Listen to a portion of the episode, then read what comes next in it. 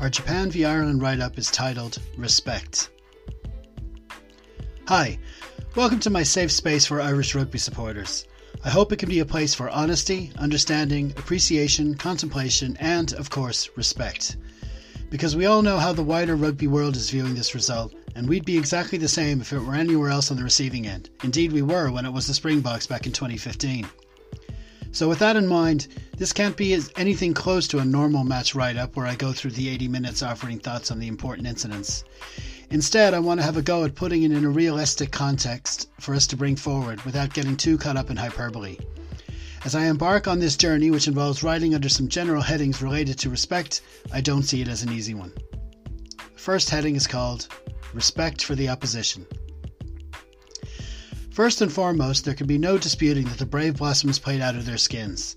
And it wasn't only that, they also completely bucked the trend I thought they had displayed throughout the warm up series. On the way to their 2019 Pacific Nations Cup title, I noticed they tended to start matches well, first building up an early lead, then bringing it home. Yet in their final warm up against the Springboks, who were much more physical from the kickoff and thus thwarted them from putting any kind of lead on the scoreboard, they looked a lot more like a team that warranted the 21 point Irish winning margin being offered by some bookies. We did something very similar to them in Shizuoka, restricting them to just one try over the 80 minutes, a defensive effort that included some incredible scrambling and would have been to the forefront of any analysis had the result gone the other way. Yet, despite the fact that they didn't register any score for the first 17 minutes, they never let up, and their ability to somehow surpass our own defensive capabilities was outstanding. There was many a stage throughout the match where they could have given up. Yet while there was the odd piece of individual brilliance, like Matsushima dancing his way out of a tight spot over his own try line, the bulk of their work was done by a seemingly telepathic understanding throughout the team when it came to shutting us down. If I hadn't intended to set a more serious tone with this write up, my title could have been Joe Out Joed by Joseph. And now that I've done all I can to show respect for Japan as a supporter, I also need to explore the extent to which the Irish team itself did so. While we did have many failings on the day, there certainly was no one individual responsible who was wearing green on the pitch, although an argument could be made for one that wasn't. With the tight turnaround times between our opening three matches, though yes, I know other nations had even tighter ones, big selection choices had to be made. And leaving Johnny Sexton out of the match day 23 was definitely a massive one. However, you wish to frame it from our coaching staff's perspective, that had to send a message to our opposition that we felt like we didn't need him. And let's be clear, I wasn't exactly complaining about his absence before kickoff myself, so it's not like I'm saying I told you so. So I wonder how that might have played in Jamie Joseph's team meetings. It could definitely have been one of those pinned to the dressing room wall stories that are often told in sporting lore. Listen, lads, these guys think they can beat us without their best player. How about we show them they're wrong? I'll harp more on the performances of Messrs. Carty and Carbery under a later heading, but I have to say that although Sexton wasn't exactly in top form against Scotland last week, I can't help feeling that his involvement on Saturday could easily have accounted for the eight points we were short of victory by the final whistle, even if it was off the bench. Respect for the sport. I touched on this earlier, but this is a point that needs expanding. However much this result hurts us as Irish fans, if we don't take a step back and appreciate how important it is to the sport as a whole, we'll never see the full picture. Rugby simply has to find a way to appeal to nations outside the top tier ones. That is an imperative. And it's one of the principal reasons why this World Cup is being played in Japan. There are no amount of law changes and tweaks to tournament formats that can do better for the game's image than an upset victory like this, particularly by a team that played so well in the process. That they happen to be a massive media market doesn't hurt either. Believe me, I'm not writing this section because I want to make anyone feel better. It's more like I see it as a fact that can't be ignored. From Ireland's perspective, should more nations join us at the top table, it's up to us to adjust enough to ensure we can continue to compete at it, and hopefully that will be our biggest overall take from this match. Respect for the referee. Boy, do I hate this topic. Mostly because of all the rugby ones that tend to be over polarized, this one is near the top of the list. Post match discussions amongst rugby fans of a losing team normally descend into two camps when it comes to a ref one which suggests he was somehow biased against us and brought about the result, and another of which insists we should never question the officials. For a major upset result like this one, it becomes infinitely more difficult for us to complain about Angus Gardner's performance, but I simply cannot offer a long write up of the match without discussing it. I just hope I used enough words elsewhere along the lines of we were also poor and Japan were also good to make it clear that I'm not pinning it all on him. And don't worry, I won't go meticulously back over the 80 minutes and break down every single decision either. Instead, I'm going to focus on two aspects about his display that bother me. I'll try to make them, my point as respectfully as I can, and then I'll just move on to the next topic. The first had to do with consistency. Peter O'Mahony was pinged after four minutes for not supporting his own body weight at the breakdown, giving Yu Tamura his first opportunity to take a shot at goal when he actually missed. Taken on its own, it was a borderline call, yet that border could easily be defined as one between the North and South hemispheres, so at the time, I wasn't too bothered.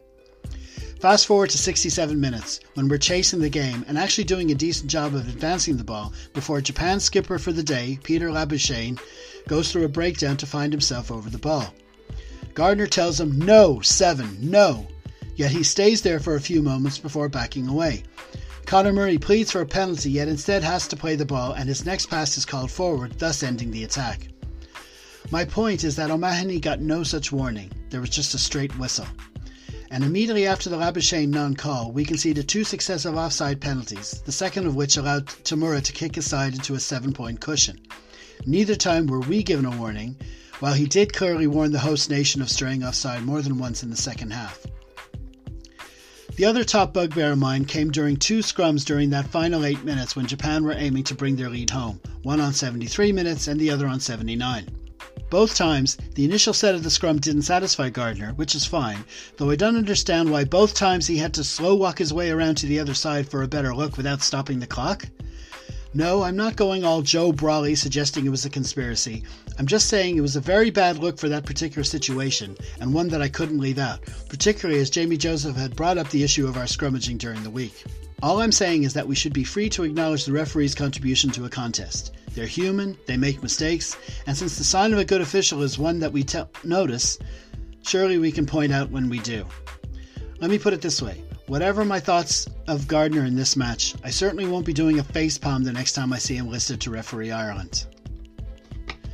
Respect for ourselves. My 10 year old son recently introduced me to a phrase he got from his playing of Fortnite rage quitting, where someone gets so angry with their failure in the game that they switch off the console altogether without telling the friends they had been chatting to on their headset.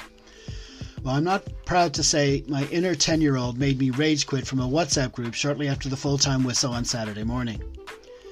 You actually know when these comments are coming, and you know the people who make them only ever offer one when they want to be negative, even if it's about their own team or country. But it doesn't make it any easier to read when your emotions have been left so raw by such a disappointing result. So, since I actually know and get along with this guy, I decided it best to leave the group so I wouldn't be tempted to reply the way my instincts demanded. I was back in within a couple of hours, so you'll be happy to know all is good on that score. But the fact remains that the only opinions about the Irish team that can really be respected are ones that look at every aspect of, of a performance, not just those that confirm our own bias. Yeah, I know, good luck finding much of that on the internet, right? Much has been said about Ireland's game plan, but to dismiss it out of hand is to ignore that it was actually working for the first half an hour. If at kickoff you had offered me a 12 3 lead at that stage with two tries on the board, I'd have taken your hand off. And with Jack Carty pulling the strings, we seemed to have a plan which allowed him to use his ability with the boot in open play to keep our attacks ticking over, and with good support, he managed just that. Our first try was the result of Gary Ringrose showing once more how determined he was to put past off days behind him, with a show and go getting him into Japan's 22 on the way to a 12 phase set which culminated in the Leinster centre gratefully catching a perfect crossfield kick from Carty with a penalty advantage coming. The second try was more directly thanks to our out half. This time there had been seven phases before the penalty advantage came, and rather than go cross field, Carty chose instead to dink one over the top, and he actually got a finger to it himself, allowing it to fall to Rob Kearney, who got it down. Now, it's not as though the Brave Blossoms had no chances in those early stages themselves. After three minutes, a grubber through was put over the line, and a later fly hack put us under pressure in our own 22. But first Stockdale and then Van der Flier were able to tidy, with the latter making his situation look much more comfortable than it was. So for the first 30 minutes, all the Schmidt ball elements were more or less there reliable set pieces, ability to finish, tough defense, little or no mistakes. For me, the moment that everything began to change was just after Japan's squad captain Michael Leitch came on for their injured number 8 Mafi. Whether or not one is related to the other, only the rugby gods know. We now had a line out at halfway. Up to this point, our darts had been perfect and not too laboured either. But when Best's dart now sailed over the outstretched fingers of Henderson, we couldn't help but think, row. And when two further penalties, neither of which I was happy about, but I've already used up all that credit, put Japan within three points, we knew how important it was for us to find the accuracy again. And when Carty found a good touch shortly after the start of the second half, it really did look as though more of the same was the way to go for us to get our momentum back, but it wasn't too long before it looked as though the Connacht out half's kicking mojo had run out, as his efforts weren't getting the accuracy his chasers needed to make them into positives anymore. So, with their own possession going nowhere, the race to the crucial first score of the second half was leaning towards Japan. I thought Carty might have been challenged in the air at halfway on 52 minutes, but since nobody else seemed to mention it, I won't add it to my concerns about the officials. From there, another series of controlled possession plus penalties against us got them into our 22, but once more our defence seemed in control, forcing a knock on after 10 phases. Then came our most costly mistake of the night. Exiting from set pieces might be something a Joe Schmidt team can do in its sleep, but that doesn't mean we should do anything to test that theory. If the call was for CJ Stander to take from the base and link up with his Munster teammate Chris Farrell, then there's no way one should run into the other, tempting an accidental offside decision from the ref and just how pumped were Japan with that call. They simply were not going to let this chance go, throwing the kitchen sink at our defense with every carry after the scrum before making full use of the right to go wide they had earned by putting sub Fukuoka over. And with Tamura making his toughest kick of the night, all the penalties were central, they now had the first their first lead of 4 points. I see a lot of we had no plan B in the post match commentary, and I couldn't disagree more, though that's not to say it was one that worked. On came Joey Carbery for Carty, and we were now trying more conventional means of advancing the ball, namely up the middle, with carriers like Kilcoyne, Ruddock, and Cronin now on to do the heavy lifting, and also Tadhg Beirne there to do his pilfering thing. But while we did manage to put some decent sets together, the tactical change also allowed Japan to revert to the defensive plan which they had clearly been preparing since the pool draw was made. This is possibly why we had chosen to kick our possessions away so early up to that point. And with some good jackling here, a questionable penalty there, another missed Irish start somewhere else, and other things besides, we just did not look like we had a third try in us.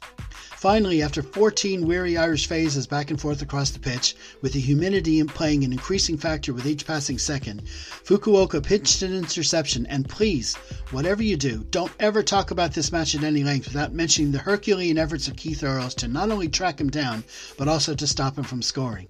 Any crumb of consolation that is to be taken from our losing bonus point is down to the Munster man. That was some sterling work. Another online debate that had me scratching my head was over Carbery kicking the ball out to end the match, but for me it was simple. We had struggled to break through Japan's D in good attacking positions. How were we to do it from our own try line for the reward of one extra match point at the risk of losing the one we had? No brainer of a decision, in my opinion. Respect for your valuable time. Right, I've been harping for over 2,700 words, and even if I went on to 5,000, it wouldn't change the result. So, a bit like Joey, I need to put this one to touch quickly. As I type, the Scots are getting their bonus point try against Samoa, which means that qualification from Pool A is still very much in our own hands. We now need a clinical, efficient performance against Russia on Thursday before regrouping for the nine day turnaround before we play Samoa. Given the strength that is set to come out as Pool B, I really see no point in putting too much thought into where we finish right now once it's in the top two. For me, as Irish fans, our ability to believe we can get that job done is directly proportional to the amount of respect we have for all the work Joe Schmidt and his team have done in recent years, particularly when it comes to rebounding from a disappointment. I know where I stand, and I hope you're with me. The end.